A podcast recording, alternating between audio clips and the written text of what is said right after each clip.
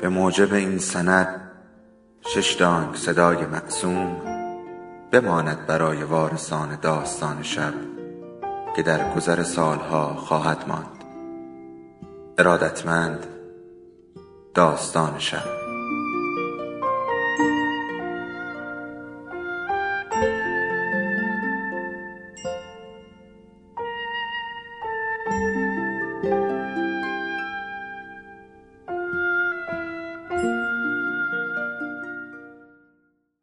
یکی بود یکی نبود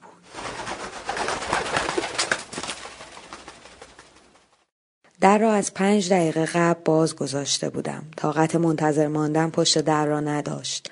اگر صدای بوغ سرویس را نمیشنیدیم گله می کرد که لابد منتظرش نبوده ایم. هفته هایی که بعد از ظهری بود همیشه من در را باز می کردم. به استقبالش می رفتم. کیفش را می گرفتم و می بوسیدمش رو می پرسیدم. امروز چی یاد گرفتی؟ مگه هر روز درس میدن؟ همسرم انگار توی آشپزخانه داشت کفش های کوهش را واکس می‌زد و لابد به کتابی که جلوش باز بود نگاه می‌کرد. اول صدای بوغ ماشین آقای جعفری را شنیدم بعد با سر و صدای زیاد به خانه هجوم آورد. طوری که وقتی آمد تو و در را به هم کوبید خیال کردم یا باز معلم ورزششان نیامده یا زور فراموش کرده خوراکیش را ببرد یا از درسی نمره کم آورده. حدس آخر نمی توانست درست باشد. می‌دانست من و مادرش از زمره او هرچه که باشد عصبانی نمی شویم. پشت کرکره اتاقش پنهان شدم.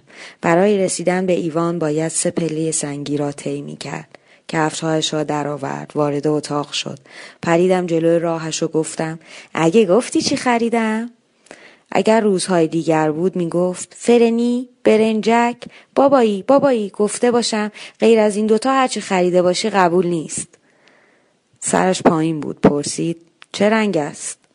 رنگش نکردند و خندیدم. دوباره پیرزن اخمو شدی؟ بگو تا بخندم. بخند تا بگویم. بگو تا بخندم. لبو؟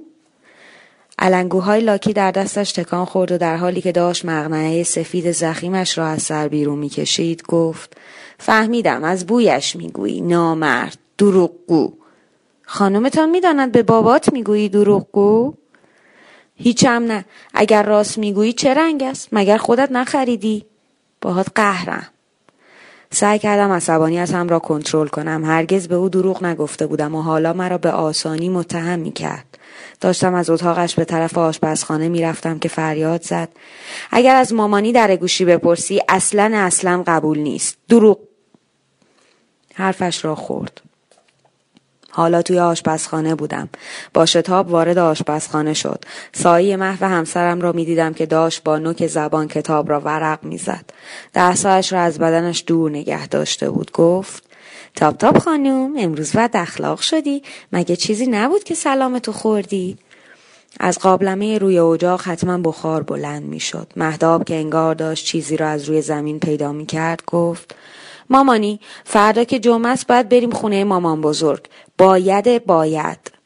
همسرم که داشت با آستین پیشانیش را پاک می کرد گفت بایدی نیست. اولا جمعه قبل بردمت.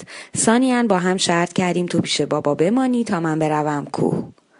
همانطور که با عصبانیت از آشپزخانه بیرون می‌رفت گفت من پیش این نمیمانم.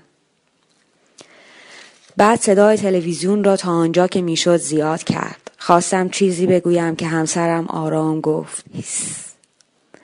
با رنج در آشپزخانه را به هم زد و پرسید توی اتاق چیزی شد؟ لابد باهاش لوسلوسی کردی. صد بار گفتم مهتاب کلاس دوم است. لای در آشپزخانه را باز کردم و گفتم مهتاب قرمز است. مامانی, مامانی گفت دروغگو. تازه من هیچی نمیشنوم دارم کارتون می‌بینم. همسرم با شتاب دستکش ها را از دستهایش بیرون کشید. روی سنگ کنار ظرفشویی انداخت و از آشپزخانه رفت بیرون. مانده بودم. نمی‌دانستم چه کار باید بکنم. جدی بگیرم. نگیرم. توی آشپزخانه بمانم. بروم پیشش. داشتم برای خودم چای میریختم که تلفن زنگ خورد. صدای دختر بچه ای بود که نجوا مانند پرسید. ببخشید محتاب هست؟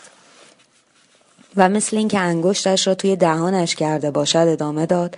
ببخشید شما بابای محتابید و خندید. تقریبا به فریاد گفتم بگو دوستش است. حالا صدای تلویزیون کم شده بود. احساس کردم بین محتاب و مادرش بگو مگوست و شنیدم که محتاب می‌گوید همین که گفتم. و در اتاقش به هم خورد. عصبانی وارد اتاق شدم. کجا رفت؟ چرا نیاد با دوستش حرف بزند؟ همسرم که داشت روزنامه را از روی تلویزیون برمی داشت گفت رفت از پایین حرف بزند می گفت راز است. انگار چیزی در چهره من خوانده باشد با لحن آشتی جویانه ای ادامه داد پیله نکن بچه ها تو این سن و سال برای خودشان راز و رمز دارند. صدای آرام او در صدای بیروح گوینده تلویزیون گم شد. صدای تلویزیون را کم کردم و با آشپزخانه برگشتم. چایی هم هنوز برای خوردن داغ بود. یک فکر شیطانی از ذهنم گذشت. شروع کردم و رفتم به دکمه های تلفن. آن فکر شدت گرفت. دستم روی گوشی بی حرکت ماند. از خودم بدم آمد. ظرف چند ثانیه دهها دلیل و اما و اگر در رد و تایید آن فکر شیطانی به ذهنم هجوم آورد.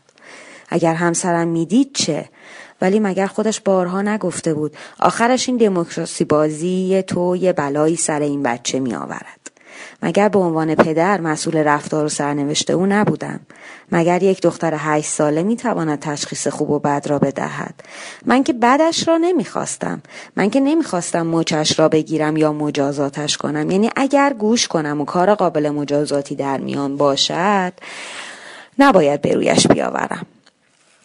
پس فایده شنیدنش چیست؟ اصلا اگر به عنوان پدر اجازه داشته باشم به مکالمه تلفنیش گوش کنم پس چرا گاه حق ندارم دروغ مسلحت آمیز به او بگویم؟ این کار که بدتر است. دموکراسی برای بچه هشت ساله مسخره نیست. پس دموکراسی رو از چند سالگی باید شروع کرد.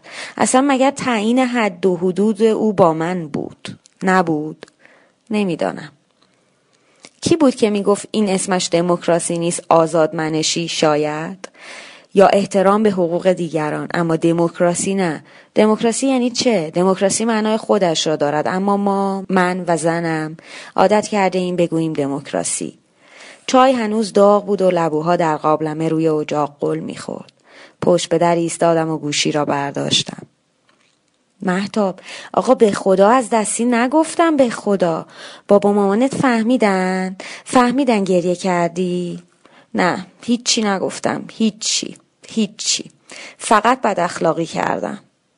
وای خیلی کار بدی کردی. خودت گفتی راز باشه. آقا به مامانت بگو محتاب مامانم هم مثل باباست دروغگو. وای آقا مگه باباتم دروغ گفتن؟ ببین شیرین مامانم. بعد بهت زنگ می‌زنم. فردا نقاشی هم داریم. درس و مشقش را که نوشته بود برای همسرم تعریف کرده بود. گریه کرده بود و شام نخورده در آغوش او خوابیده بود. چرا خاموش بود و من رادیو ترانزیستوری را به گوشم چسبانده بودم و به یک برنامه به زبان انگلیسی گوش می کردم. همسرم که کوشش می کرد بغزش را پنهان کند و نمی توانست پرسید بیداری؟ معلم توی کلاس برای بچه های یک شکل مغنه سفید روپوش توسی از نعمتهای الهی گفته بود. از دست، پا، زبان، گوش و چشم و شیوه به کارگیری خوب و بد هر یک را با آب و تاب بیان کرده بود و گفته بود در روز محشر چگونه هر عضو علیه انسان یعنی صاحب خودش شهادت می دهد. و گفته بود چگونه در روز جزا زبان دروغگویان چشم چشم چرانها و گوش کسانی که به غیبت گوش دادند صدها هزار بار میسوزد و سالم می شود و دوباره میسوزد.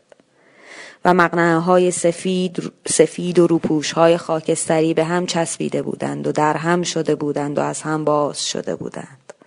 و معلم از حکمت خداوندی گفته بود که چه بسا آدمهای چلاق اگر پا داشتند جرم و جنایت می کردند و زمین را به تباهی و فساد می کشیدند و چه بسا کوران و کران که اگر می دیدند و می شنیدند و یکی از مغنه های سفید مثل باد بادکی به هوا پریده بود و گفته بود اجازه خانم بابای مهداب کور است خودش می‌گوید به خدا؟ مهداب بدون اینکه بلند شود گفته بود خانم بابای ما نابیناست خودش می‌گوید. خانم بابای ما دروغ نمی‌گوید.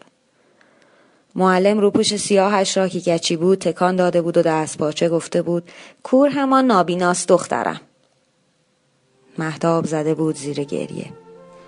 دوی ده هفتاد و پنج.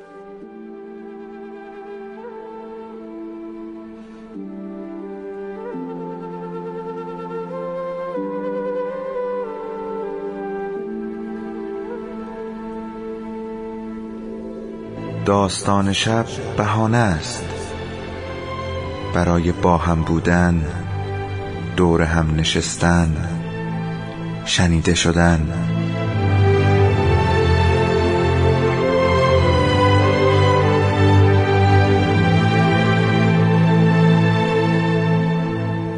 صدای افسانه ها رو میشنویم.